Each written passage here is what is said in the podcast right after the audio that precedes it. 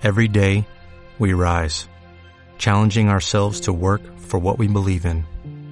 At U.S. Border Patrol, protecting our borders is more than a job, it's a calling. Agents answer the call, working together to keep our country and communities safe. If you're ready for a new mission, join U.S. Border Patrol and go beyond. Learn more at cbp.gov/careers. Salvo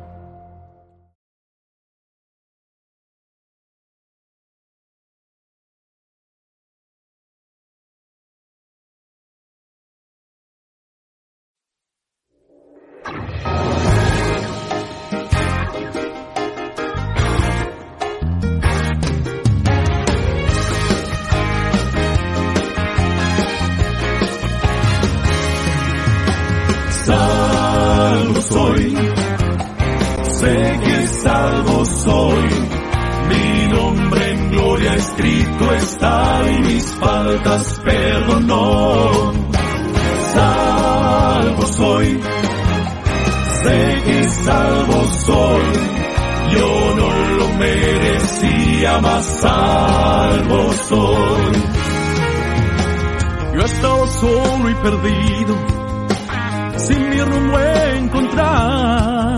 Mas Cristo hizo brillar su luz, sacó mi vida de la oscuridad. Salvo soy, sé que salvo soy, mi nombre en gloria escrito está y mis faltas perdonó. Salvo soy, salvo soy yo no lo merecía, mas salvo soy. Cuando llegue al cielo, las puertas se abrirán y cantaré la gran historia de cómo Él me trajo a su hogar. Cuando llegue al cielo, las puertas se abrirán y cantaré la gran historia de cómo Él me trajo a su hogar. Y salvo soy, sé que salvo soy, mi nombre en gloria escrito está y mis faltas perdonó. Salvo soy, sé que salvo soy, yo no lo merecía, mas salvo soy salvo soy, sé que salvo soy. Mi nombre en gloria escrito está y mis faltas perdonó. Salvo soy, sé que salvo soy.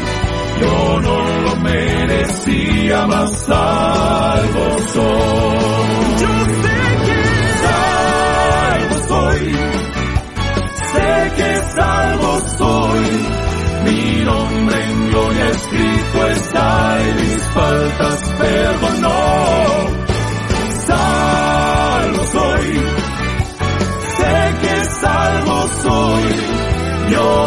Lo merecía, mas salvo soy. Yo no lo merecía, mas salvo soy yo no lo merecía, mas salvo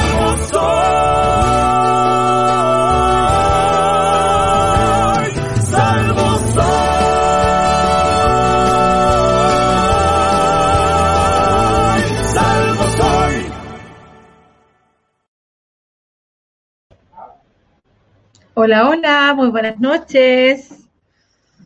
¿Cómo están mis hermanos? ¿Cómo est- ¿Aló, me escuchan? ¿Aló? Hola, buenas noches. Buenas noches, mi hermano Gerson, ¿cómo está? Eh, Hola, un gusto. Bien también, gracias a Dios, muy bien.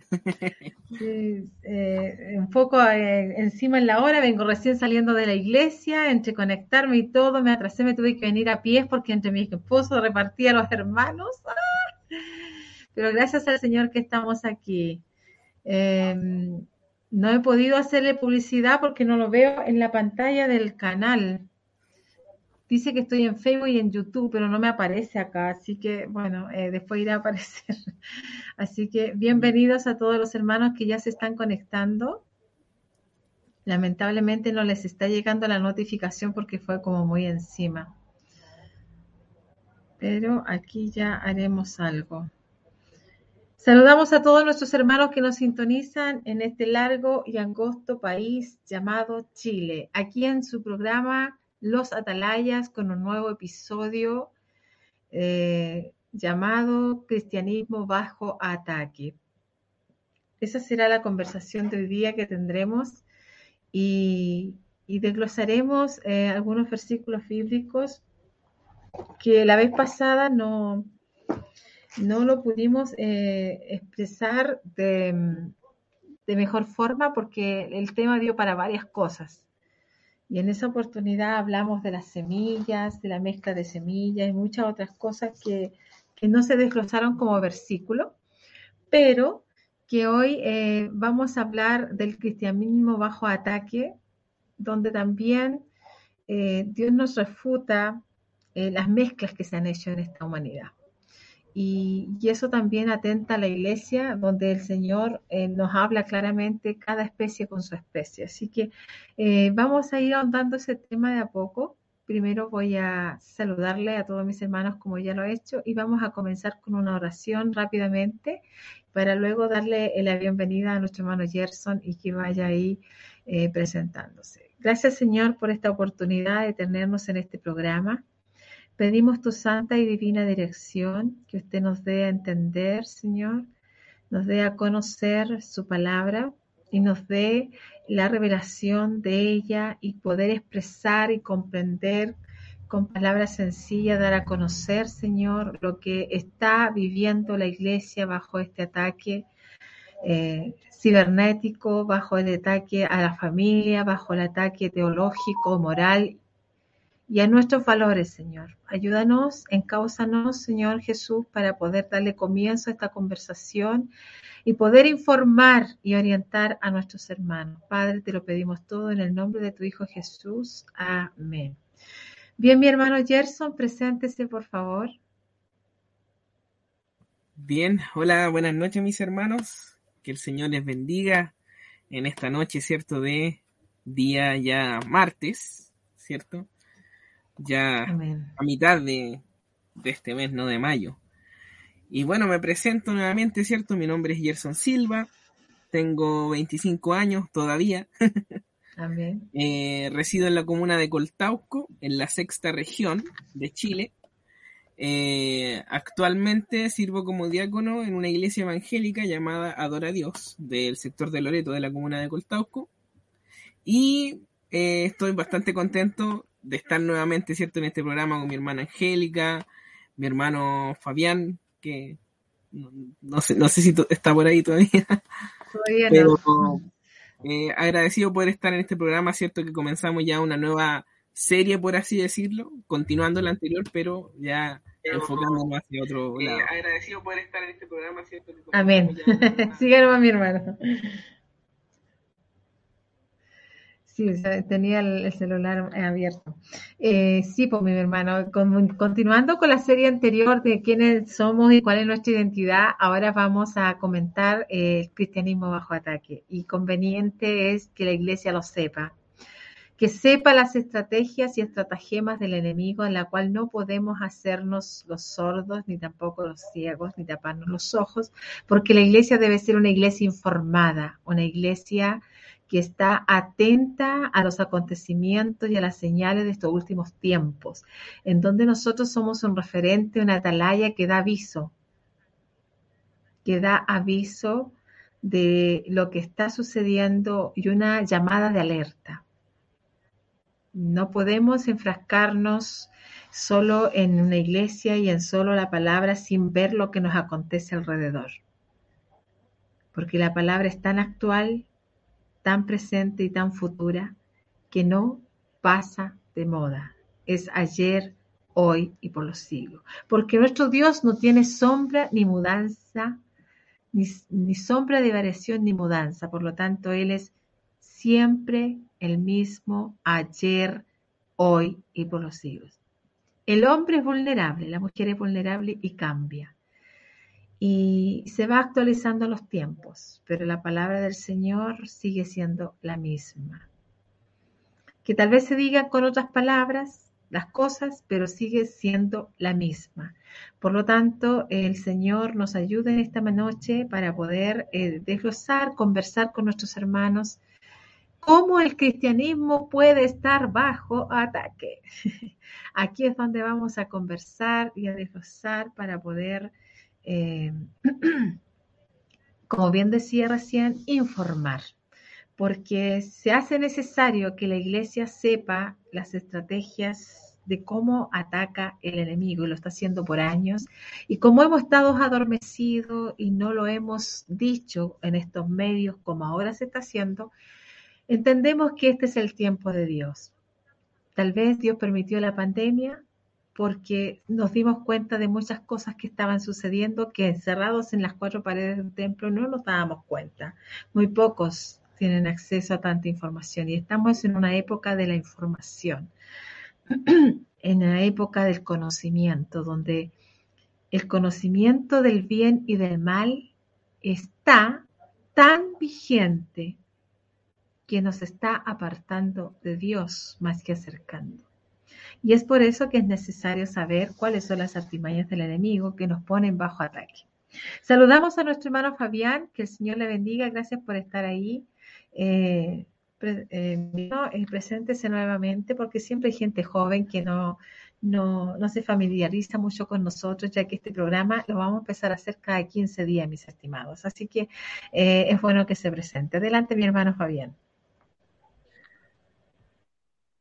Bueno, me van a perdonar si tengo el, este tema del... Em, no se me ve el rostro porque tengo problemas con el internet, pero no sé si, si, se escucha bien.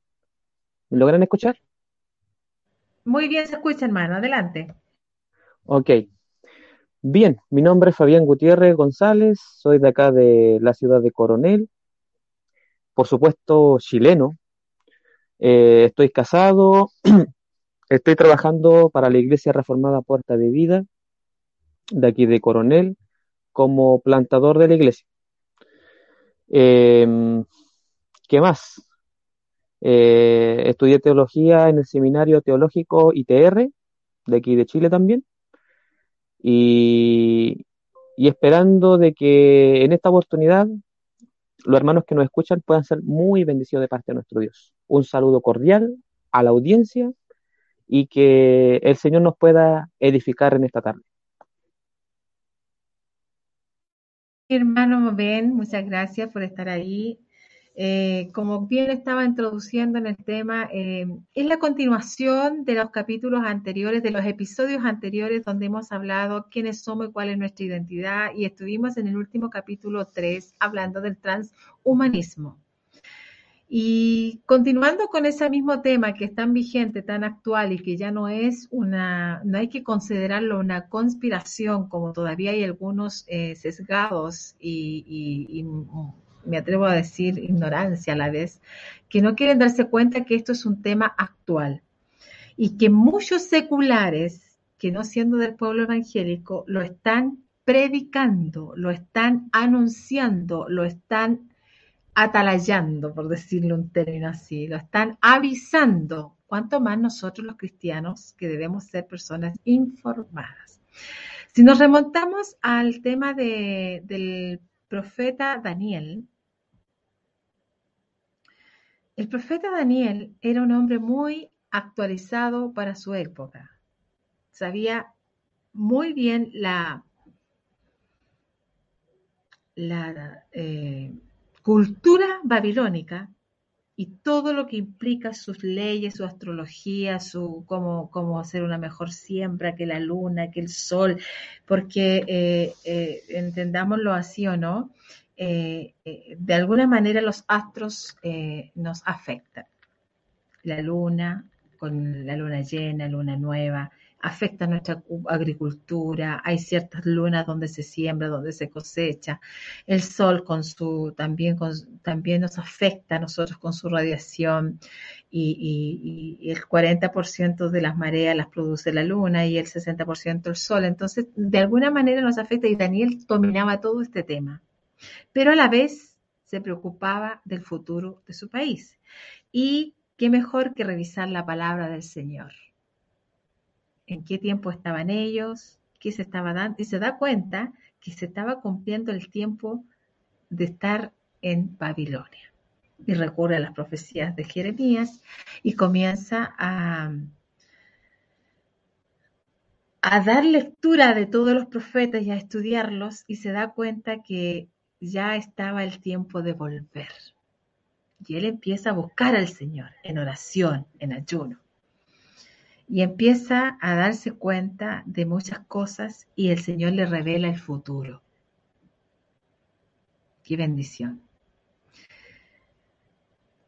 Nosotros, tal vez estas cosas no nos están vedadas. El problema es que no las hemos visto venir. El problema es que no las hemos visualizado saliendo de nuestro entorno. Hubo que pasar esta pandemia para poder darnos cuenta que esto estaba sucediendo desde años y nadie nos lo había dicho o nadie se había percatado hasta que alguien habla, pues. Y uno empieza a desglosar, a juntar las piezas y a ver. Pero nos encontramos, como comentábamos la semana pasada, antepasada, que el transhumanismo está afectando la familia, está afectando a los individuos, a la humanidad, y están eh, pretendiendo, eh, por así decirlo, robotizar la mente y el corazón del hombre y que no actúe su cuerpo y su mente por sí mismo, sino que alguien lo guíe de forma robótica, por así decirlo. Entonces, no es la idea, porque el Señor nos hizo con voluntad y Él no nos quiere esclavos. Y al esclavizarnos, eh, se nos privan de nuestras libertades, de nuestros derechos de adorar a Dios, de nuestros principios, de nuestros valores, el, eh, eh, de amar. Y entonces, al privarnos de eso y hacernos tan autómatas, em, eso nos hace personas insensibles. Y al no considerar al ajeno, al prójimo, esa insensibilidad, ese odio a la humanidad no es propio del hombre, porque ¿qué hombre se quiere dañar a sí mismo? Tiene que haber un plan diabólico detrás que nos está usando a nosotros mismos para autodestruirnos. El hombre por sí solo se ama, no se quiere dañar a sí mismo. Pero hay mentes maquiavélicas tras todo esto que nos están distorsionando la verdad y nos están autodestruyendo con apariencia de piedad, con apariencia de bueno y, y tras todo esto está el enemigo, el diablo y Satanás, contra nuestra fe y contra la cristiandad. Entonces, siguiendo con este hilo, le voy a pedir a mi hermano Gerson que dé su opinión y si tiene una palabra que pueda apuntar a esto, adelante, mi hermano. Amén. Bien, eh, recapitulando, ¿cierto? Lo que conversamos en el último, en la última charla que tuvimos, eh, hablábamos, ¿cierto?, acerca de este transhumanismo, que yo creo que la mejor definición que podemos hacer es que es una, es una ideología, ¿no? Es una ideología y también pasa a constituirse en una religión. Y en esta ideología, ¿cierto? Se plantea la transformación del hombre por medio de la intervención de la tecnología, ¿cierto? Eh, eugenesia, cambios en los genes, incorporación de, qué sé yo, eh, elementos que se pueden agregar al cuerpo para eh, efectivamente transformar al hombre y cambiar su esencia, ¿no?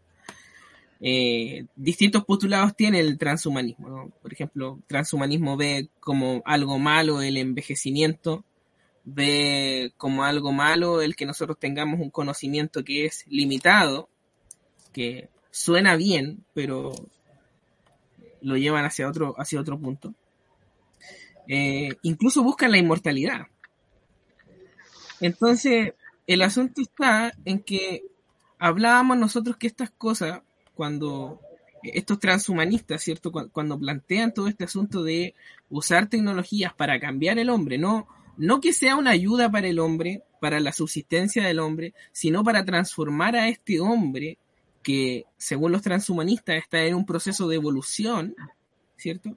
Y que el próximo salto evolutivo que tiene que hacer el hombre lo tiene que hacer por la ayuda de su inteligencia y la tecnología, ¿cierto? Para poder cambiar, para hacer algo más que un hombre, no llegar a ser un, superhombre o, otra cosa que no sea un hombre. Entonces, el problema con esto es que a través de estas cosas, y, que son cosas que ya se ven, que, ya han sido propuestas, son cosas que ya vislumbramos hoy en día. Eh, por ejemplo, ahí poníamos el ejemplo ¿no? de tecnologías eh, que se están tratando de implementar, por ejemplo, cuando, cuando una pareja, ¿cierto?, tiene problemas matrimoniales, ¿cierto? Entonces, usemos alguna tecnología o algún avance médico, ¿cierto? Y los tratamos hormonalmente para producir las hormonas que hagan que estas personas sientan atracción. O sea, no se trata de comprensión, no se trata de eh, aprender a amarse, a tener paciencia, sino que a, intervenir desde otro lado. Pura satisfacción. Exacto, solo satisfacción, que es una de las cosas que busca el, transhumanismo. Entonces, cuando, cuando vemos esto, nosotros vemos que es como una especie de estandarización de la humanidad, ¿no es cierto? Cada vez vamos a ser más dependientes de estas cosas para cambiar va a haber un concepto de lo que es el hombre más evolucionado haciendo uso de estas cosas y los hombres más retrasados, los más retrógrados, ¿cierto? Los que se oponen a estas cosas los que no quieren hacer uso de estas cosas, ¿cierto? Y eso de cierta manera eh, esclaviza, esclaviza, es una dependencia. Y además que nosotros sabemos, los que implementan estas tecnologías son personas que obviamente tienen el dinero y tienen los medios y hay intereses políticos detrás. Entonces está todo este asunto, ¿no? La, la monitorización del hombre, el uso del chip, eh, querer controlarlo, saber dónde estamos, etcétera. Entonces eh, es bastante complicado. Hay un texto aquí que lo encuentro preciso y, y, que apunta al hecho de que nosotros tengamos estas conversaciones. Está en Primera de Crónicas, capítulo 12, versículo 32. Amén.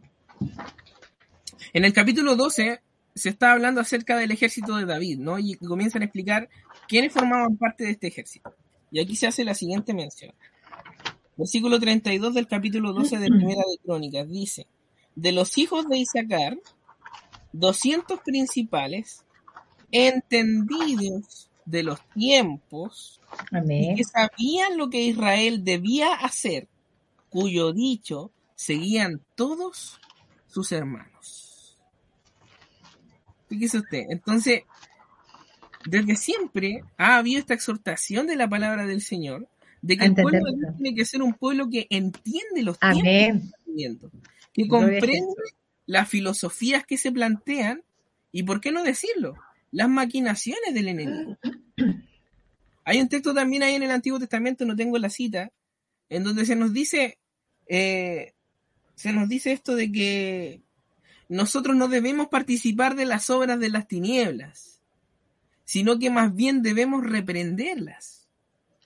Entonces, el asunto está cómo nosotros podemos, en primero, eh, no participar de esas obras y reprenderlas si no las conocemos, si, no nos damos cuenta, si están ante nuestros ojos incluso, las podemos estar abrazando, podemos estar pensando como ellos, podemos estarnos dejando guiar por la cultura como ellos la quieren enseñar, esta ideología, y no nos damos cuenta. Entonces, estamos llamados, mis hermanos, a reprender estas cosas, pero hay que conocerlas, hay que ser entendidos de los tiempos. Y, yo creo que ese es el propósito de estos, de estos programas. Amén. Hermano Gerson, me gustaría que repitiera la, la, cita porque me la está pidiendo mi esposo también y quiere leerla. ¿Ya? Segunda de Crónicas, capítulo cuánto? Primera de Crónicas, capítulo 12, versículo 32. Capítulo 12, versículo 32. Ya, Y fíjese que es en un contexto de guerra. exacto. O sea, para ir a la guerra se necesitaban hombres entendidos de los tiempos. Amén. Gloria a Jesús. Esa es una estrategia tan bendita que todo cristiano, como atalaya y como guerrero en el Señor, nosotros debemos entender en los tiempos en los que estamos. No podemos como iglesia encerrarnos en cuatro paredes, como suele suceder, y no ver la realidad de nuestro alrededor. No se, no se trata solamente de ayudar al pobre, al necesitado, eh, al menesteroso, sino entender los tiempos.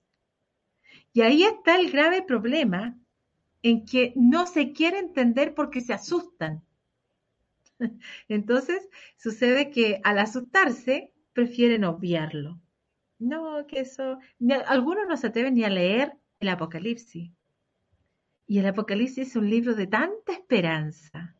El Apocalipsis es un libro de tanta victoria que va a suceder para los creyentes, que va a ocurrir lo que nos espera para los que esperamos y amamos su venida.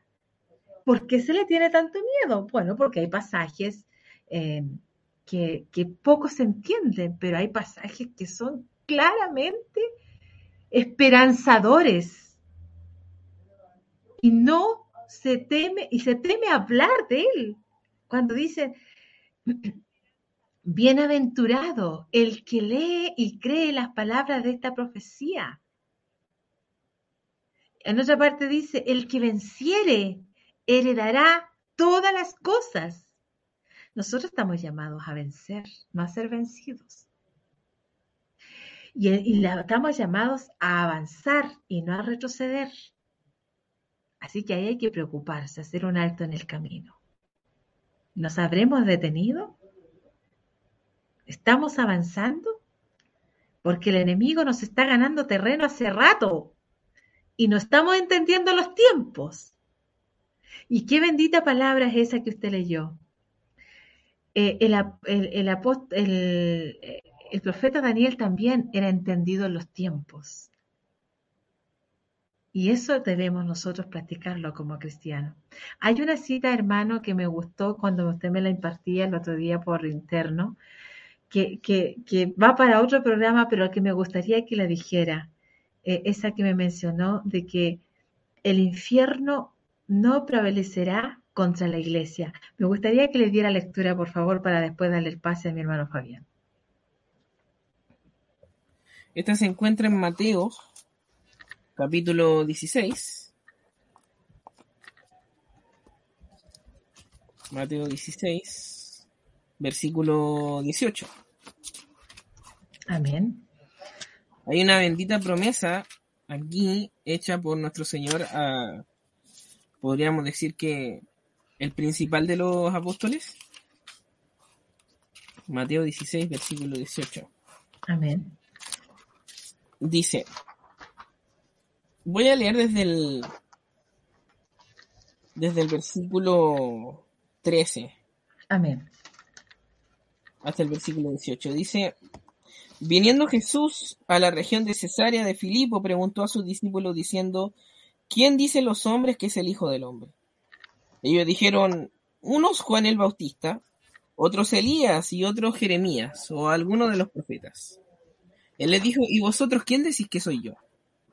Respondiendo Simón Pedro dijo, tú eres el Cristo, el Hijo del Dios viviente. Entonces le respondió Jesús, bienaventurado eres Simón, hijo de Jonás, porque no te lo reveló carne ni sangre, sino mi Padre que está en los cielos. Y yo también te digo que tú eres Pedro, y sobre esta roca edificaré mi iglesia, y las puertas del Hades no prevalecerán contra ella. Amén. Qué hermoso. Amén. Se pueden gestar todas estas cosas, pero la palabra del Señor lo dijo Jesús. Las puertas del Hades, del infierno, no prevalecerán contra la iglesia. Hermano, expláyese un poquito más y puede que el Señor le pueda dar más ahí. Claro, prácticamente la imagen que aquí nuestro Señor Jesucristo está usando cuando se dice que las puertas del Hades no prevalecerán contra la iglesia, ¿cierto? Eh, no sé si ustedes han visto las películas ¿no? de guerra, estas películas antiguas, medievales, ¿no? De guerra entre romanos y todo lo demás. Cuando se está por entrar a la fortaleza de un imperio, ¿no? De, un reino, y generalmente las tropas que van a asediar, que van a invadir, están con un ariete, ¿no? Que es como una especie de, palo o, claro, de madera, un, un, salón redondo gigante. Entonces le comienzan a dar de golpes a la puerta, ¿no? Hasta que las puertas dejan de prevalecer ante los ataques enemigos. Esa es la imagen que nuestro Señor Jesucristo le está dando a Pedro acerca de cuál iba a ser la relación entre la iglesia y, en este caso, las puertas del Hades o las puertas del infierno o las puertas de la muerte, ¿no? Que no habrían de prevalecer ante la iglesia. Entonces, eh, en ese contexto, cuando nosotros hablamos de este programa, ¿no? Cristianismo bajo ataque. Porque claro, desde un principio, desde Génesis ya está profetizado, ¿cierto? Que la descendencia de la mujer, ¿cierto? Los justos iban a, estar en constante guerra con la descendencia de la serpiente. Los que aman y adoran a, la serpiente. Pero aquí hay una promesa, ¿no? De que habría una victoria. Y así encontramos nosotros nosotros muchas promesas en la escritura. Entonces, eh, el sentido de estas conversaciones, claro, nosotros hablamos sobre todo esto que está pasando, hablamos de cuánto terreno gana, ¿cierto? Eh, el enemigo, claramente, aquellos que siguen el camino, eh, la corriente de este mundo, los hijos de rebeldía, como dice Efesios capítulo 2, ¿cierto?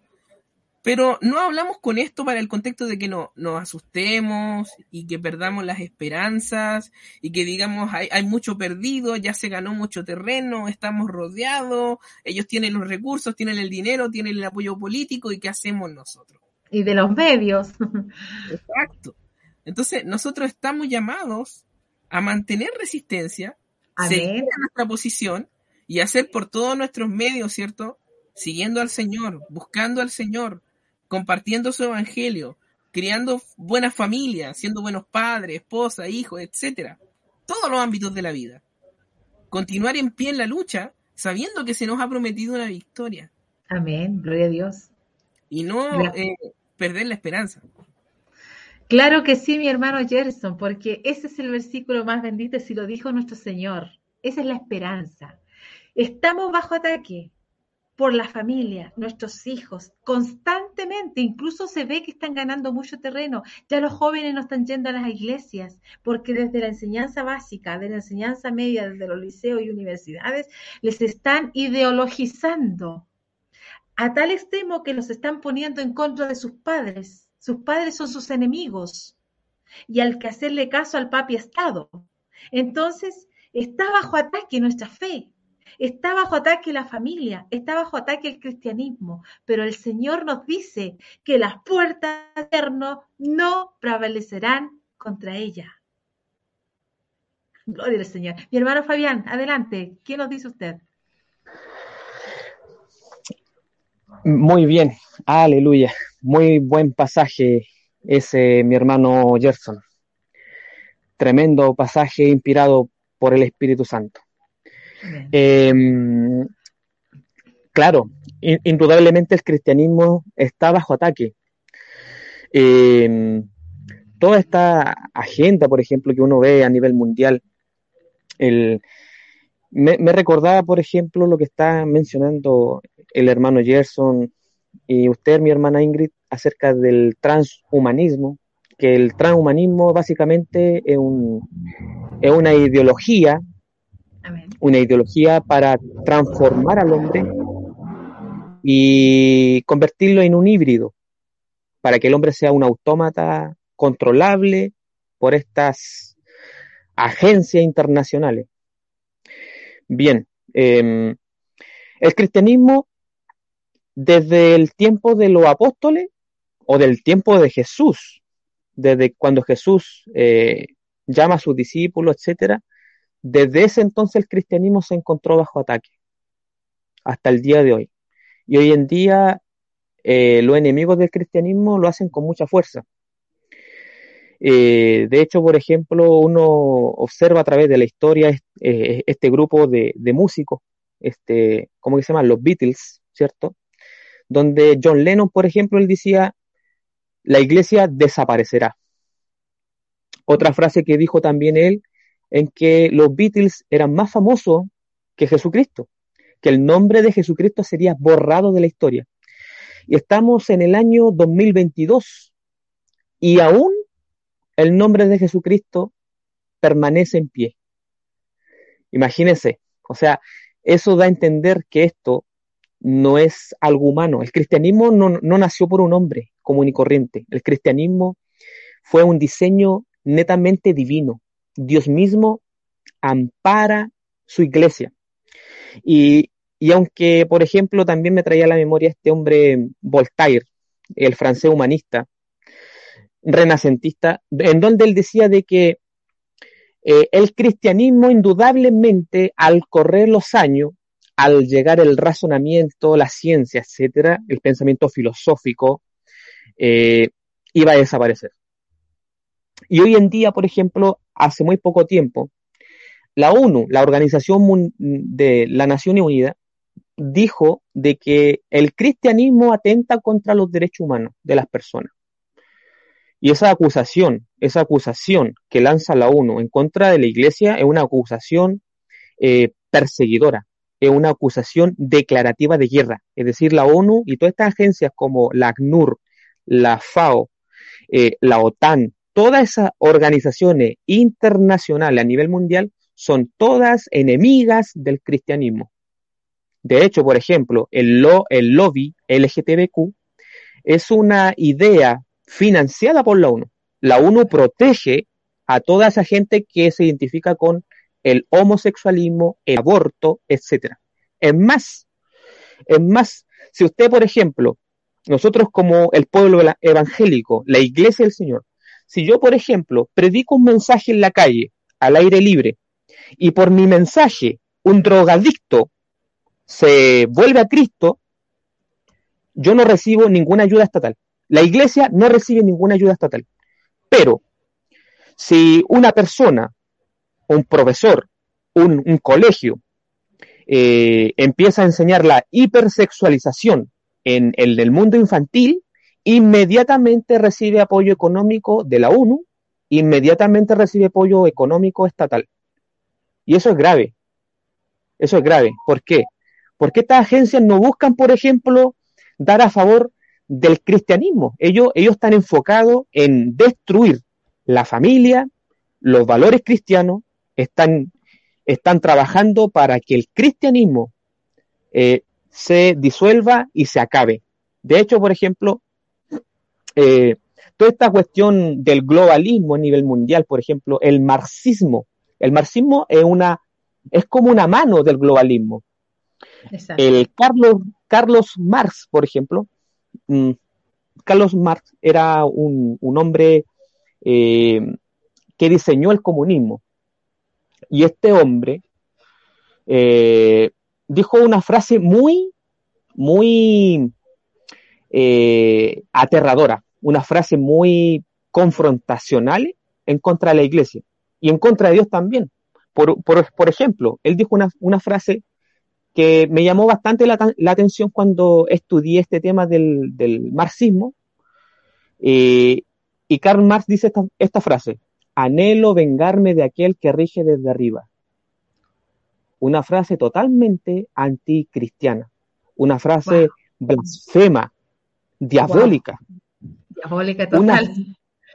Exactamente, mi hermana. Nunca había escuchado esa frase, hermano. Repítela que el enemigo, esa es la guerra que nos declaró hace rato con el comunismo.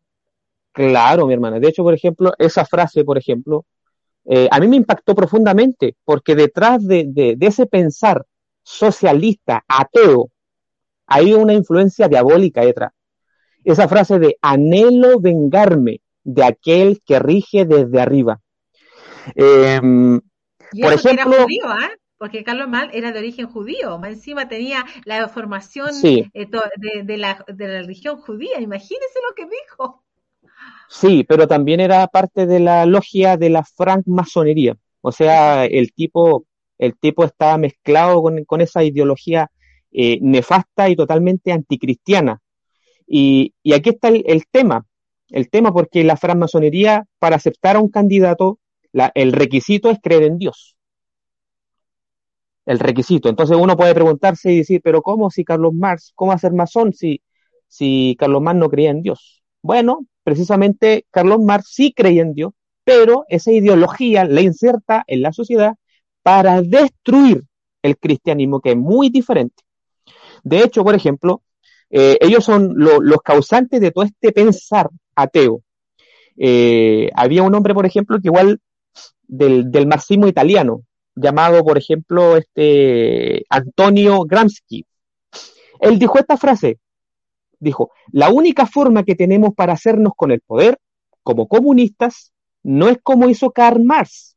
Nosotros debemos infiltrarnos en la sociedad, infiltrarnos en la iglesia, infiltrarnos en la comunidad educativa lentamente e ir transformando y ridiculizando las tradiciones que se han sostenido históricamente, con el fin de ir destruyendo y formando la sociedad que nosotros queremos. Una frase totalmente anti Dios. Le declaran la guerra abierta al cristianismo. Y esa ideología del comunismo, que también es parte del globalismo, está en la iglesia. Usted puede decir, pero ¿cómo? ¿Cómo esa idea anticristiana puede estar dentro de la iglesia? Bueno, usted, por ejemplo, puede ver la iglesia luterana chilena. Totalmente una iglesia apóstata, una iglesia que apoya el matrimonio igualitario, apoya el aborto y apoya el lobby, el lobby LGTBQ. Y ese, y ese es el tema, o sea, ese es el problema que nosotros tenemos como cristianos, que en las propias filas del cristianismo tenemos personas como decimos en buen chileno, que atornillan al revés. Tenemos a Judas, tenemos a traidores de la fe cristiana. Entonces, ese, ese es el tema. El peor enemigo no es el externo, sino que el peor enemigo muchas veces es el que está dentro de la propia casa del Señor. Eh, acotando un poco a lo que usted dice, mi hermano Fabián, eh, hay una una situación abismante que se está dando dentro de las iglesias, eh, que me parece bastante, como dijera yo, que me asusta. Cuando logré darme cuenta que dentro de, la, de las filas del pentecostalismo hay masones, y yo me quedé en shock cuando me di cuenta, bueno, yo ya sabía de antes que habían ciertos luteranos, ciertos presbiterianos, ciertos bautistas metidos en la masonería, pero cuando me di cuenta que líderes pentecostales, porque la rama pentecostal es grande, estaban metidos en la masonería, yo quedé en shock. Cuando me empecé a adentrar en este estudio, eh, eh, me bloquearon mi computador, me captaron que yo me estaba metiendo muy hondo. Eh, mm. lo, conversé con un amigo y, resulta que me dijo, sabes que yo estoy escudriñando lo mismo, pero en mi iglesia adventista. Y también me bloquearon mi computador. Entonces tuve que mm. renovar mi computador y, y dije un tiempo de buscar información, de indagar más, y me volvieron a bloquear y me tienen fichada. Entonces, hermanos, dentro de las filas del Evangelio, del que profesa usted y del que profeso yo, hay cizaña. Y como usted dice, dentro de las filas, los peores enemigos son los que son estas termitas que nos están comiendo de la base. Y están esperando que este edificio se caiga. Pero qué bendito es usted. Y qué bendita soy yo, que estamos como atalaya alertando al pueblo. Porque es tiempo de que la iglesia se levante y abra los ojos y proclame el peligro Adelante, mi hermano Gerson. Eh. ¿O quiere decir algo más, mi hermano? Mi hermano Fabián, ¿quiere decir algo más? Sí, hermano, hasta que se me vaya la idea. El, tema, por ejemplo, que eh, usted dijo eh, de que dentro de la, de la fila evangélica hay, hay gente que trabaja para la masonería, y eso es indudablemente cierto. De hecho, por ejemplo, eh, a mí me duele mucho porque yo me identifico con el movimiento, más con la iglesia presbiteriana, reformada, porque yo soy reformado. Y me duele mucho cómo, cómo la masonería juega con el cristianismo. De hecho, por ejemplo, los fundadores del, presbiterianismo chileno, David Trumbull, por ejemplo, el, este pastor misionero, era masón. Era el gran maestro, el gran maestro de la logia, o sea, tenía el grado 33, el, el grado más alto, junto a Horacio González, que también era un pastor presbiteriano. La iglesia, por ejemplo, metodista de Chile, no confundir con la iglesia metodista pentecostal, ellos son de cuna masones, de cuna. Exacto, exacto. Y la iglesia, ¿qué decir de la iglesia bautista? También. Y, o sea, estamos llenos, y ese, y ese es el tema, estamos llenos de pastores, ministros, gente que le trabaja al Señor, eh, que, le, que le sirve al diablo. Y le sirve al diablo. Son verdaderas sinagogas de Satanás, mi hermano, porque eh, con una apariencia de piedad, pero por detrás están dando todo el informe de las iglesias a, masonería, cómo funcionamos por dentro, cómo se distribuyen mm. las platas, cómo se trabaja, qué es lo que se hace, cuál es la ignorancia que tenemos. Trabajan con nuestra ignorancia. ¡Qué tremendo! Esto es tremendo. Y esto hay que decirlo. Adelante, mi hermano Gerson. Sí, también podemos eh, nombrar a lo que sería el famoso concilio de iglesia histórica y protestante aquí en Chile, ¿no? Formada precisamente por miembros de la Iglesia Evangélica Presbiteriana de Chile, ¿cierto? Que es la iglesia que abiertamente eh, son amigos de los masones. De hecho, este concilio firmó un, un documento de amistad. Si usted se, mete a la página de la, la Gran Logia de Chile, que es la masonería chilena, usted va a encontrar ahí ese, esa declaración, esa acta de amistad, ¿no? Y ahí tenemos iglesias luteranas, tenemos iglesias bautistas, tenemos metodistas, pentecostales eh, y esta iglesia presbiteriana, entonces es complicado. Ahora, el asunto es que ellos, cuando nosotros mencionamos este asunto, ¿no? De estos pastores que, que forman parte de esta institución y que a la vez son pastores en la iglesia, ellos no están abiertamente diciendo eso en sus iglesias. Ellos no están abiertamente diciendo esta es una iglesia pastoreada por un masón. No. Ellos qué es lo que hacen? Ellos lo que hacen es introducir sus ideas dentro de su mensaje.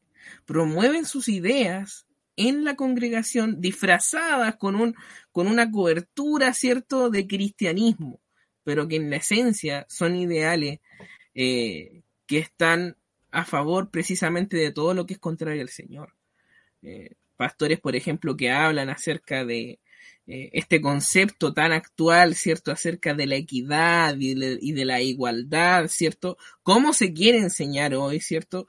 Eh, este asunto del relativismo, de que todos tienen sus propias verdades, todos tienen su opinión, de que no debemos juzgar la opinión del otro, eh, y tantas cosas al respecto, ¿no? y que suenan bien, ¿no? Suenan, suenan bien, suena, suena cristiano para el, para el que Solidario, suena solidario, ¿no es cierto? Suena solidario, suena, suena buena gente. Pero detrás de esta idea, lo que se promueven finalmente son ideales que van en pos de el globalismo, de eh, el, transhumanismo incluso, eh, y, todas estas cosas. Entonces, e, ese es el asunto. Es bastante triste darse cuenta de que en nuestras filas hay eh, gente así. Eh, gente que de boca habla de Cristo, pero que en su corazón no lo honra y realmente no es su Señor. Y predican un evangelio sin Cristo, eh, un evangelio donde nosotros somos el fin máximo, ¿no? No, no es Dios, no es su gloria, somos nosotros. Eh, entonces eso es algo bastante triste. Pero la palabra nos promete eso también. Nos, había dicho que entre nosotros iba a haber gente así. Y es, y es en ese sentido donde nosotros tenemos que estar despiertos. Tenemos que estar despiertos porque a mí mismo me ha pasado. Muchas veces nosotros abrazamos eh, de estas ideas. Abrazamos estos conceptos. Abrazamos conceptos, por ejemplo, como el del transhumanismo, ¿no? Eh, usted se ha puesto a meditar, por ejemplo, esta este, este pensamiento que hay muchas veces en la iglesia, tanto en hombres como en mujeres, ¿no? De que nos molesta, por ejemplo, ver vernos envejecer. Nos molesta ver que pasen los años sobre nosotros. Entonces, ¿qué hacemos? En vez de tener una buena alimentación, quizás para tener un mejor estilo de vida, quizás hacer ejercicio, quizás un estilo de vida más sano, no. Tenemos que recurrir a, otros medios, tenemos que recurrir a, medicaciones, tenemos que recurrir quizás a, someternos a, tecnologías, a, operaciones, etcétera, cambiando la esencia de lo que somos. Eso ya es un ideal transhumanista. Es un ideal transhumanista. Exacto. Entonces, y todas estas cosas están insertas. Se nos promueven por medio de la televisión. Se nos promueven estos ideales por medio de, de, novelas, a los que les gusta ver novelas, de películas. Y sin darnos cuenta, forman parte de los anteojos con los que vemos el mundo y juzgamos la vida. Pero debemos, mis hermanos, filtrar todo pensamiento, llevar, llevar todo pensamiento cautivo a la palabra de, del Señor. Así es como dice también un, un texto, ¿no? Dice, segunda de Corintios capítulo 10, versículos 4 al 5, dice, porque las armas de nuestra milicia, estamos en una guerra, mis hermanos. Estamos en una guerra espiritual, estamos en una batalla por la mente, estamos en una batalla por la verdad, por creer, abrazar y practicar lo que es verdadero. Y dice, las armas de nuestra milicia no son carnales. Amén sino poderosas en Dios para la destrucción de fortalezas. ¿Qué fortaleza? ¿Qué muros son estos? ¿Recuerdan el muro del que hablábamos cuando decíamos que las puertas del Hades no, no prevalecían contra la iglesia? ¿Fortalezas? Dice, para la destrucción de fortalezas, derribando argumentos. Amén, gloria a Jesús. derribar argumentos y toda altivez, orgullo, soberbia, jactancia que se levanta en contra del conocimiento de Dios y llevar cautivo, o sea, capturar todo pensamiento. No dice algunos pensamientos, dice todo pensamiento a la obediencia a Cristo. Amén. Entonces, este texto, ¿qué nos dice? Nos dice que estamos en una guerra. Y en esa guerra debemos derribar fortalezas que son argumentos que se oponen a Cristo, que son argumentos de soberbia, argumentos de jactancia, argumentos que tienen como su sustancia el mismo pecado que había, que hubo en el Edén. El mismo pecado. Amén, así es. Nosotros ser nuestro propio Dios. Nosotros definir nuestra realidad. El culto al hombre, a nosotros mismos. Argumentos que están en contra de Dios. Entonces, mis hermanos, debemos, mis hermanos, observar, contemplar, entender los tiempos y contemplar cómo estamos pensando, cómo estamos jugando, bajo qué estándar, bajo qué regla. Debemos usar la palabra de Dios. Esta es la lucha por la verdad. Y, ciertamente si hay algo que atacan todos estos grupos, todo este globalismo, todas estas cosas de las que vamos a hablar, si hay algo por lo que parten atacando, e, es a la familia. Así es. Aparten atacando el concepto que tenemos de nosotros mismos una redefinición del hombre. Ya no es creado a la imagen de Dios, ahora es un, un, ser eh, que aparece imperfecto. imperfecto, en constante evolución, ¿cierto? Que se puede modificar a sí mismo, que puede tomar su propio camino. Definimos, eh, eh, comenzamos a definir lo que es el hombre, ya no es lo que dice Dios que es el varón, sino que nosotros decidimos lo que es el varón. Ya no es la mujer lo que la Biblia dice que es la mujer tal como fue creada, ¿cierto? La paternidad, la maternidad, todas estas cosas. Entonces, mis hermanos, e-, este es un llamado que nos hace la escritura. Estamos en una guerra. Estamos en una guerra. Sí, nuestras armas no son carnales. No tenemos el poder quizá del, eh, ¿cómo es que le, suele llamar a Agustín Laje? Usa esta palabra.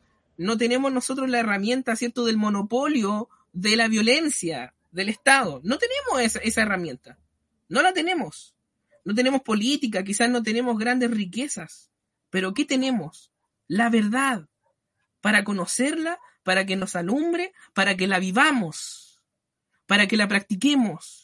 Y así derribamos argumentos, derribamos fortaleza y llevamos todo pensamiento cautivo a la obediencia de aquel que es Rey de Reyes, Señor de Señores, que tiene toda la autoridad sobre los cielos y sobre la tierra, mis hermanos. Amén. Ah, amén. Hay una parte que se, se ha mal enseñado por muchos años, eh, precisamente eso que dice usted. derribando todo pensamiento a, a la... ¿cómo? Repítalo eso, por favor, mi hermano. Dígame, dígame la cita. Eh, la cita se encuentra en Segunda de Corintios, capítulo 10, versículos 4 y 5. 4 y 5. Ya, eso para que vayan tomando apuntes los que quieren seguirse por, ceñirse por las escrituras. Eh, derribando todo pensamiento o argumentando, eh, siempre se nos enseñó, no, es que no hay que el Evangelio no es para discutirlo, no es para pelear, no, no es para eso. Pero hay instancias en las que tú serás puesto para argumentar tu fe, argumentar algo que va en contra de los principios divinos y tienes que hablar. No puedes callarte, porque ahí es donde un día te pararás ante el trono de Dios y le habrás negado, porque callaste, no le testificaste. A veces no sabemos qué decir, pero el Espíritu de Dios te traerá palabras y te pondrá argumentos para defender tu fe. Y a veces ni siquiera es necesario argumentar en la actitud, lo, que se demuestra con los hechos que somos hijos de Dios.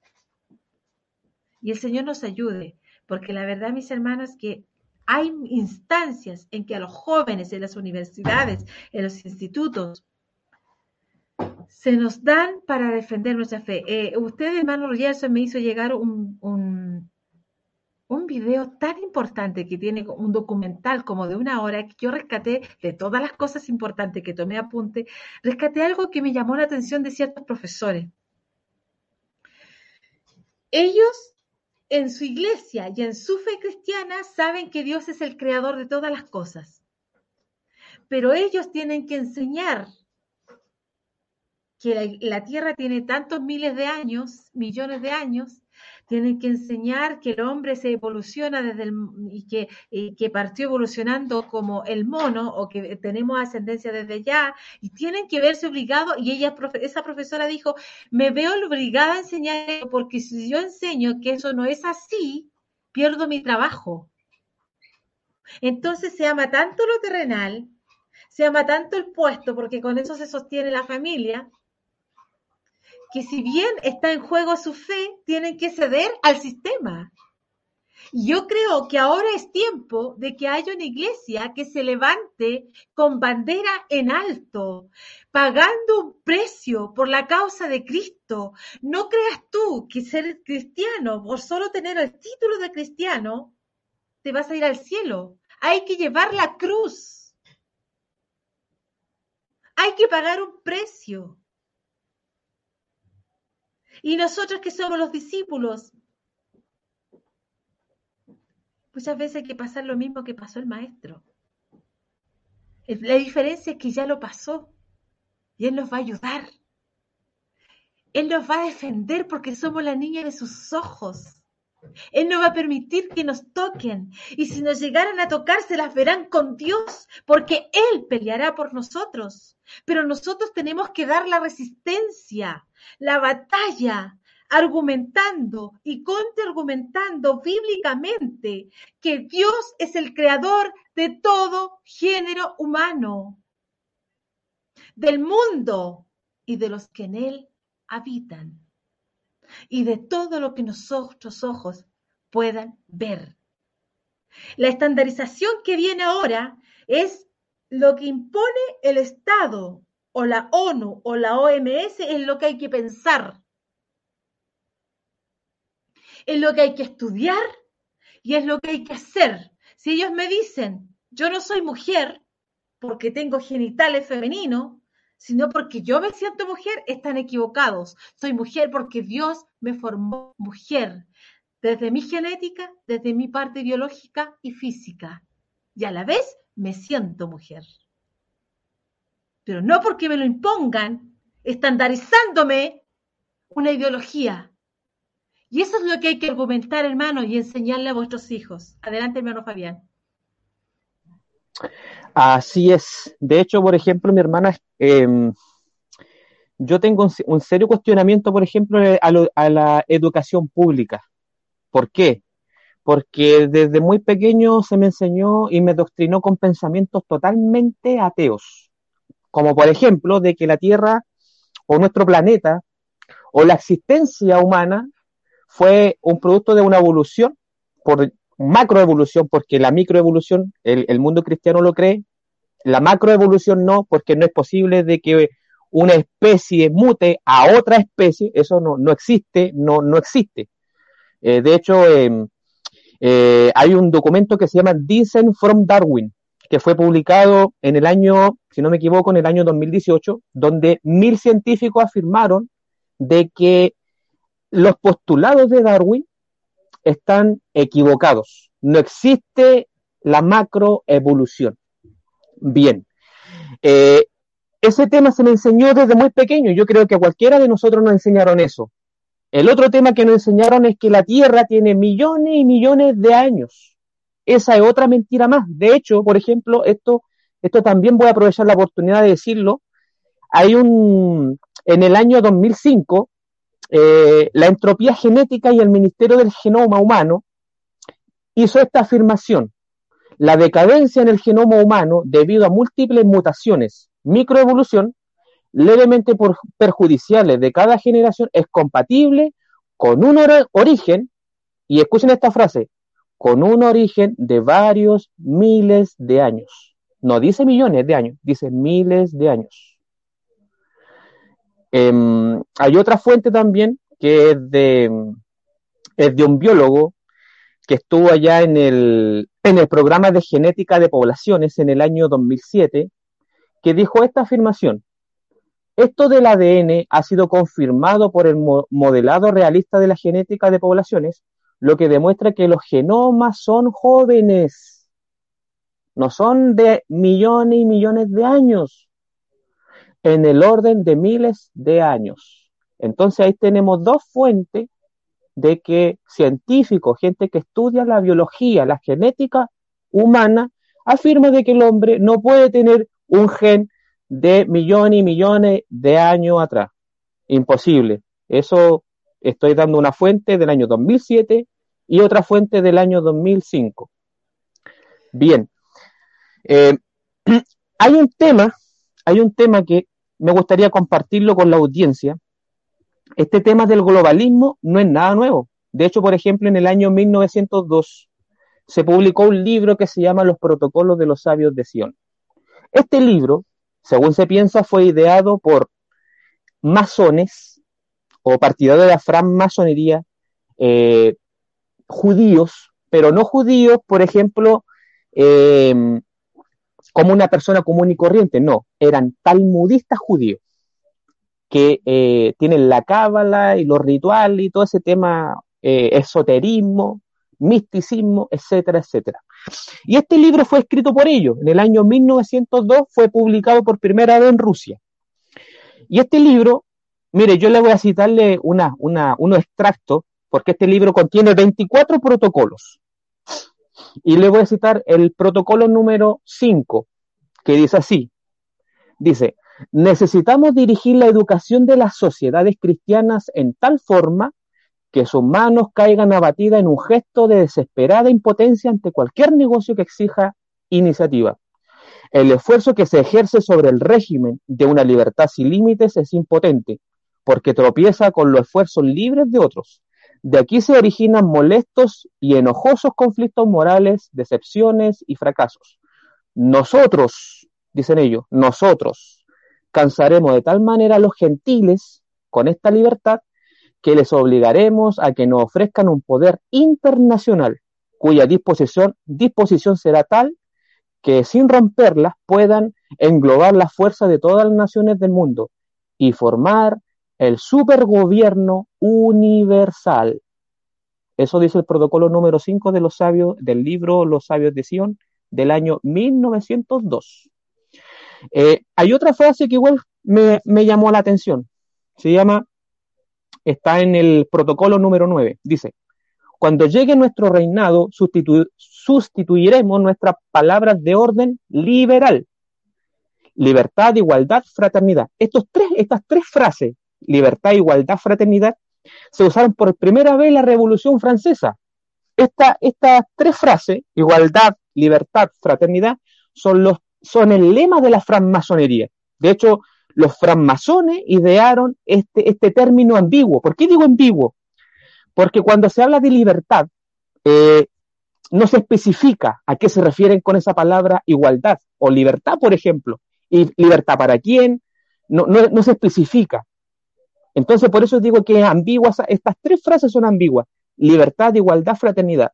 Dice la cita, no por otras palabras de orden, sino por las mismas trasladadas a su rango de meros conceptos abstractos. Nosotros diremos el derecho a la libertad, el deber de la igualdad, el deber de la fraternidad. O sea, estos tipos que, que escribieron este libro, ellos dicen de que esa frase, libertad, igualdad, fraternidad, la van a sustituir al tiempo. Todas las naciones experimentan convulsiones y reclaman tranquilidad, estas prontas, están prontas a sacrificarlo todo a cambio de un poco de paz. Pero esa paz anhelada no se la daremos mientras no reconozcan nuestro supergobierno abiertamente y con completa sumisión. Después dice la cita, Dios nos ha dado a nosotros su pueblo elegido, la dispersión, y en esta debilidad de nuestra raza radica nuestra fuerza que hoy nos conduce al solio de un reino universal poco lo que nos falta para edificar sobre estos cimientos. O sea, y ahí termina la cita. Este, tema, este tema busca estatizar o, busca una dictadura a nivel mundial. Es como, por ejemplo, nos dijo eh, George Orwell en su obra 1984, que lo, lo había repetido otras veces, que este libro fue escrito por Eric Blair en el año 1974. En el año 1974, él escribe esta obra y en esa obra dice que se va a acabar la democracia, va a llegar un momento en que el ser humano va a ser totalmente vigilado, el ser humano no va a tener libertad y cualquiera persona que luche por la libertad va a ser eliminado del planeta. Y, la religión va a ser sustituida por una religión universal, única religión, única religión. En el año, eso, eso lo dijo, o sea, lo dice ese libro, 1984. Parece sacada de una película de ciencia ficción, pero todo lo que dice ese libro eh, lo estamos viendo hoy en día. Por ejemplo, también ese libro dice de que la población mundial va a disminuir, va a disminuir con el tiempo. Y es precisamente cuando uno, mi hermana Ingrid, mi hermano Gerson, cuando uno lee este libro y lo compara, por ejemplo, con otro libro eh, de, Dan Brown, por ejemplo, que fue un estadounidense eh, de allá del año 1964, y, y él escribe un libro en donde Inferno, ese libro Inferno, así se llama la obra, y en ese libro dice que va a llegar una epidemia a nivel mundial que va a arrasar con el mundo. Después, ese mismo libro, Inferno, dice de que eh, la población mundial va a disminuir, va, va, a venir, perdón, va a venir una sobrepoblación que va a tener que disminuirse a la fuerza por una epidemia a nivel mundial y por la hambruna a nivel mundial. Y es precisamente lo que me llama la atención de este libro, es cuando lo comparo a los dichos de la ONU, la Organización de las Naciones Unidas. Dijo de que para el año 2030, 2050, perdón, la población mundial va a alcanzar 9 mil millones de personas. Entonces la ONU dice que el hombre o la raza humana deberá dejar de alimentarse de carne y reemplazar la carne por insecto, porque vamos a estar muy sobrepoblados, que no va a haber recursos naturales, no va a haber recursos suficientes para alimentar a tanta gente. Y eso es precisamente lo que habla este libro, Inferno, del autor Dan Brown. Yo lo recomiendo mucho para que los hermanos lo puedan buscar por ahí, está en la web, se puede descargar gratuitamente eh, el, autor del libro no se, no se hace complicaciones, no está violando el copyright y cosas así. Bien. Y dígame, hermano, tiene su palabra ahí. Sí, lo que pasa, hermano Fabián, que todo lo que usted está argumentando de libros que ya fueron escritos hace años atrás, Eh, simplemente se está cumpliendo una agenda que se está que se que se ideó en 1909, después en 1960, después en 1970 y así han ido agregando más cosas. El, el punto siguiente es que nos han hecho creer que el hombre ha dañado tanto la tierra que ha secado, se han secado los ríos. Este es un cuento también, hermanos, este es un cuento que genera mucho dinero.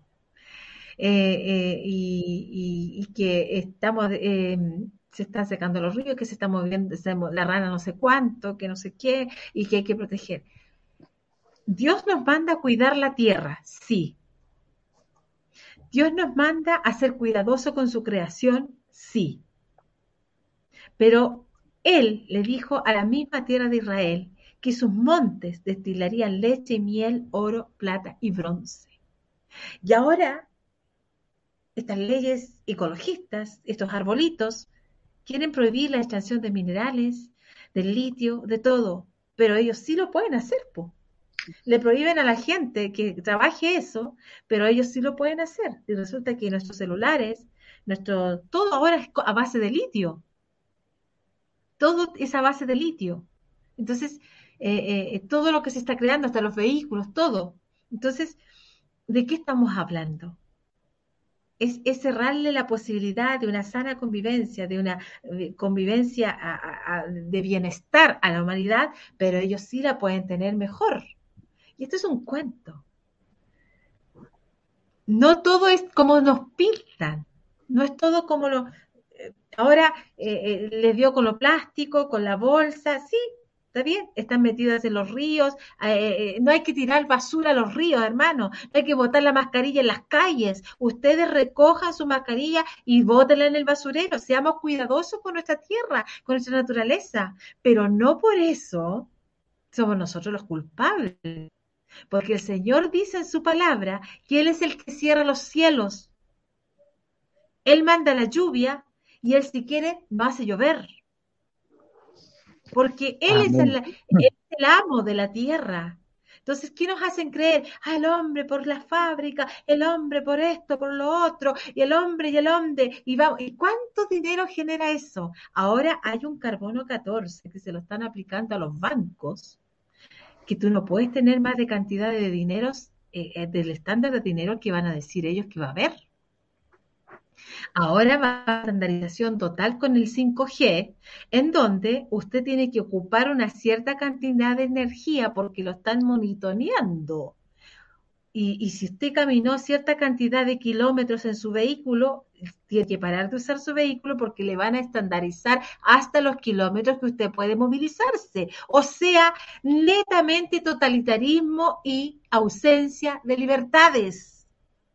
Para allá apunta el 5G, control absoluto, ataque a nuestras libertades, ataque a expresarnos, a amar, a, congregarnos, a abrazarnos, a reunirnos como iglesia, ataque a las familias. Y usted y yo tenemos que estar orando y velando y resistir al diablo.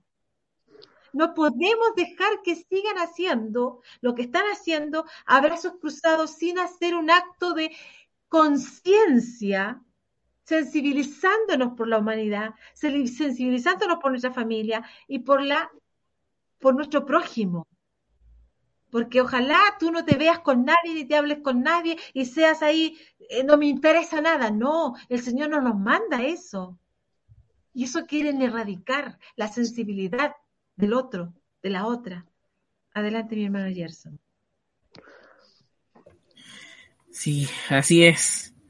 Lamentablemente, bueno, se ha dicho, ¿cierto? Desde el principio eh, están estas luchas. Han habido momentos en la historia, eh, principalmente, bueno, en el Nuevo Testamento, donde la iglesia ha, tenido más, más influencia, ¿no? Pero siempre ha estado este, este concepto, ¿no? De, de esta constante guerra. Y hay un, hay un concepto que usted mencionó, donde se hablaba acerca de la estandarización, ¿no? O sea, hay como una idea de hacer como una especie de imperio, ¿no? De, de, un dominio total sobre toda la humanidad, de unificar todas las cosas. Para allá apunta todo este tema de la agenda, ¿cierto? Establecer un nuevo orden mundial, o sea, ya no, ya no hablamos de naciones, sino que hablamos de un mundo entero gobernado por unos pocos, hacia allá va el, el asunto. Pero la verdad es que esto no es algo nuevo.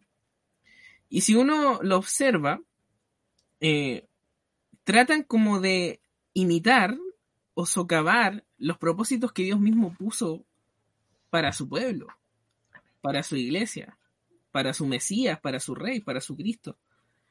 Eh, hay un comentario que hace un año o dos años atrás hizo un pastor que hace clase en el ITR, está el hermano Fabián, que se llama Alejandro Retes Heredia, y dice lo siguiente, dice, sin duda que la palabra imperialismo la identificamos como negativa, por razones propias de la historia, al ver que muchos dictadores han usado ese concepto para justificar su perverso corazón.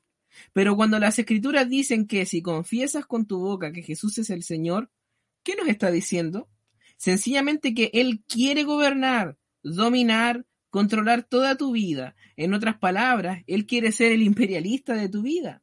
La diferencia entre uno y el otro es que Jesús busca nuestro bien y el humano busca su propio beneficio. No dejes que tu corazón cautivo por la política de este mundo te impida ver a Jesús tal cual y como Él es. Y por último, la democracia no existe en el reino de nuestro Dios. Por si algunos piensan que allá en la Nueva Jerusalén Dios se levantará y hará un plebiscito para decidir cómo es que se van a hacer las cosas. No, allá no es así. Las escrituras dicen que en Él tenemos todo y que no necesitaremos nada fuera de Él. Por eso soy un teo o sea, Dios teo imperialista, ¿no? Esto se trata de esto, se trata del imperio de nuestro Señor Jesucristo, del reino contra nuestro, de nuestro Señor Jesucristo contra el reino de las tinieblas que se quiere alzar y que quiere ir en contra de nosotros. Eso nosotros lo vemos en, en, Génesis capítulo 11, por ejemplo, con la torre de Babel. Ahí está, ¿no? El hombre uniéndose, queriendo hacerse un nombre a expensas de Dios en contra del mandamiento de Dios. Dios les dice, multiplíquense, reflejen mi imagen sobre toda la tierra, expandan el huerto. Pero el hombre dice, no, nos estableceremos, nos haremos un nombre, no nos multiplicaremos en la tierra. Y el Señor los esparce. O sea, el imperio de los hombres siempre es vencido por el imperio de Dios. Y no porque sea Dios un Dios tirano, no, absolutamente. Él lo gobierna todo, pero Él lo hace para nuestro bien. Es un reino de justicia, de gloria, de paz. Y quisiera también traer a la palestra dos textos. No los voy a leer, pero para que lo anote usted. El Salmo 2 y el Salmo 110. Ahí usted va a ver este concepto. Nuevamente, los reyes de la tierra, los príncipes de la tierra, consultando unidos contra el Señor, contra su ungido. Pero, ¿cuál es la posición de nuestro Dios? Nuestro Señor se ríe y declara, yo establezco a mi rey sobre Sión. Y le dice luego en el versículo, en el versículo 8, dice, pídeme, le dice a, a su Mesías, a Cristo, pídeme y te daré por herencia las naciones y como posesión tuya los confines de la tierra. Impresionante. Versículo, versículo 12 al final dice, Bienaventurados todos los que en Él confían. Del Salmo 2. El Salmo 110. Amén. También nos habla acerca de esto. En el Salmo 110 dice, Jehová dijo a mi Señor, dice David, Jehová dijo a mi Señor, o dijo Señor a mi Señor. Dice, siéntate a mi diestra hasta que ponga a tus enemigos por estrado de tus pies. Jehová enviará desde Sion la vara de tu poder, domina en medio de tus enemigos. Tu pueblo se te ofrecerá voluntariamente en el día de tu poder, en la hermosura de la santidad. Entonces, mis hermanos, aquí hay promesas. Hay promesas, mis hermanos, de, de que Cristo ya reina. En efecto, Cristo ya reina. Y Él es el heredero de las naciones. ¿Podría leer, mi hermano, podría leer el versículo 6 del Salmo 110? Del 110 dice, juzgará entre las naciones los llenará de cadáveres, quebrantará las cabezas en muchas tierras. Amén. Y el versículo 5 que también dice, el Señor está a tu diestra, quebrantará a los reyes en el día de su ira. Entonces, mis hermanos, nosotros vemos, ¿cierto? ¿Cómo se levantan todas estas cosas? El globalismo, el nuevo orden mundial, la CID, la Corte Interamericana de los Derechos Humanos, la ONU, todas estas cosas. Cómo confabulan, cómo maquinan, cómo usan sus armas carnales. Pero nosotros, mis hermanos, estamos en un reino cuyo rey es aquel que tiene soberanía y poder por sobre todo. En el mundo de los espíritus. Y al que se le ha prometido, mis hermanos, todo. Nos ha revestido a nosotros con su Espíritu Santo, nos ha dado su palabra, mis hermanos. Y como Él tiene toda autoridad, toda potencia en los cielos y en la tierra, se nos manda a ir y disipular a las naciones, enseñarles a, a andar como Él quiere que andemos. Mis hermanos, muchas veces cuando hablamos de estas cosas, y, algunos lo llevan al, punto de la escatología, ¿no? La escatología es este, el, estudio de, de las últimas cosas, ¿no? Sobre las profecías y todo eso. Y muchos llegan a esta conclusión, bueno, las palabras, la, la, la, escritura se tienen que cumplir, eh, como lo interpretan algunos, ¿cierto? Y las cosas malas tienen que pasar, ellos tienen los recursos, tienen los demás, hay profecía. Entonces, no hagamos nada, ¿no? O sea, si estas cosas tienen que acontecer para que venga el Señor, dejemos que pasen. dejemos que el enemigo tome lugar. Yo, he visto esos comentarios, mis hermanos, en redes sociales. He visto ese pensamiento en redes sociales. Pero, ¿cuál es la verdad del Evangelio? Que Cristo ya reina, mis hermanos. Él está sentado a la diestra del Padre. Él reina con autoridad. Y su reino llenará la tierra, mis hermanos. Se le ha prometido así. Aparte de que el Señor dice eh, que no nos conformemos a este siglo. Exacto. Y, todas estas cosas que están sucediendo es para alertar a la iglesia, para que sea una iglesia informada, una iglesia atenta a las artimañas del enemigo. ¿Y cómo hacerle frente? Con fe. ¿Cómo hacerle frente? Con el escudo de la fe, con la palabra, con oración, con ayuno, permanecer firmes Dios nos ayude, la hora avanzado, son, ya llevamos una hora 21 minutos. Le voy a pedir a mi hermano Fabián que diga sus últimas palabritas en un minutito, luego mi hermano Gerson y continuaremos en 15 días más, el martes, déjenme decir, el martes 31 ya nos correspondería, si Dios nos permite vivírselo. Adelante mi hermano Fabián. Amén. Bueno, gloria al Señor. Yo, yo también, hermana, voy a terminar con con una frase nada más, una frase. Eh, Jesús dijo en Mateo 28, 18, Jesús se acercó y le habló diciendo, Toda potestad me es dada en el cielo y en la tierra, por tanto id y haced discípulos a todas las naciones, bautizando en el nombre del Padre, del Hijo y del Espíritu Santo. Esto es importante porque Jesús declara que Él es el Rey soberano, dice, Toda potestad me es dada en el cielo y en la tierra. Por tanto, id y haced discípulos, discípulos a todas las naciones, ese, eso, eso demarca la victoria de Cristo por sobre el diablo, sobre esta hueste maligna, etcétera. Bien, eso nada más.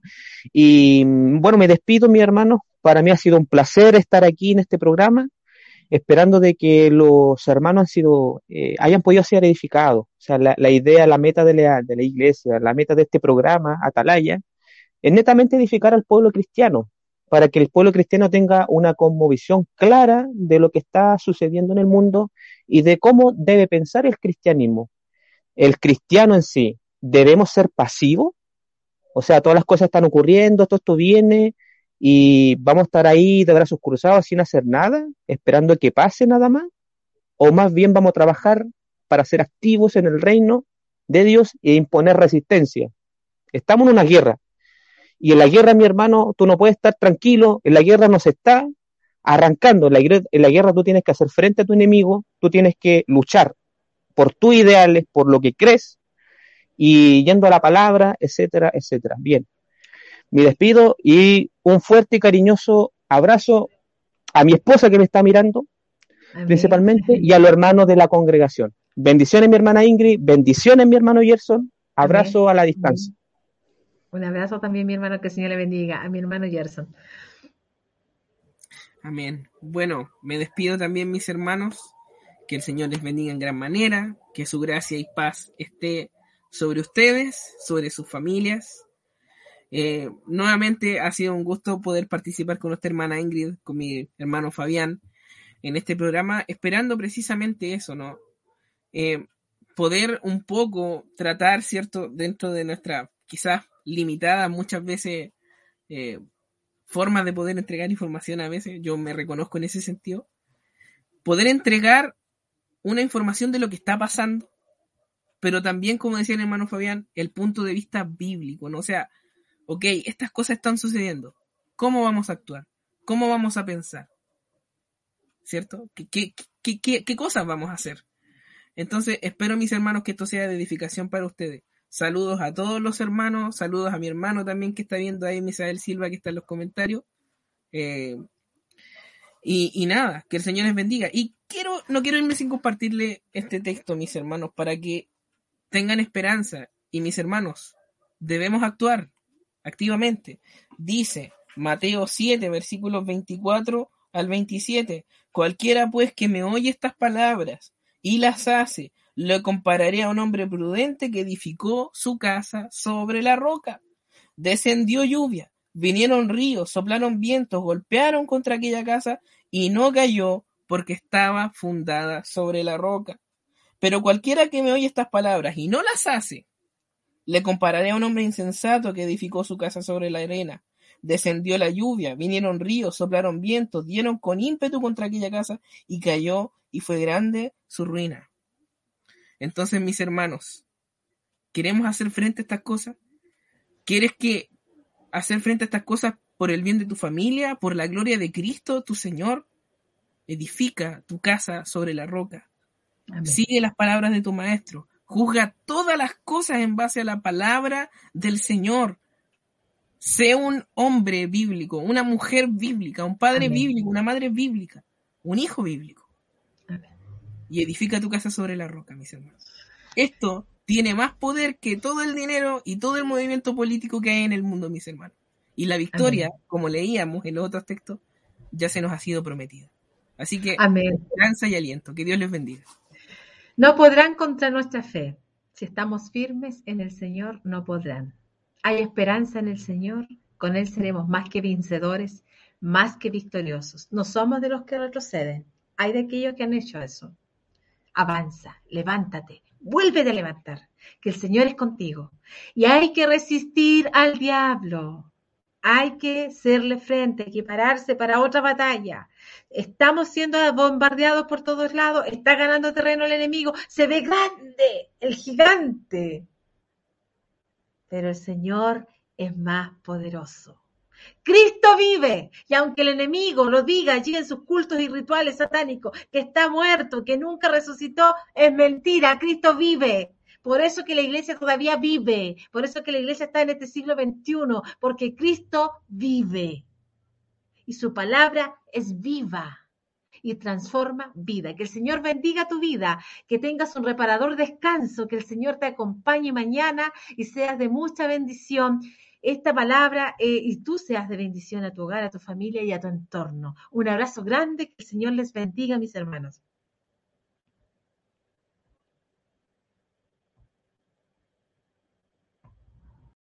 O'Reilly Auto Parts puede ayudarte a encontrar un taller mecánico cerca de ti. Para más información, llama a tu tienda O'Reilly Auto Parts o visita oreillyauto.com.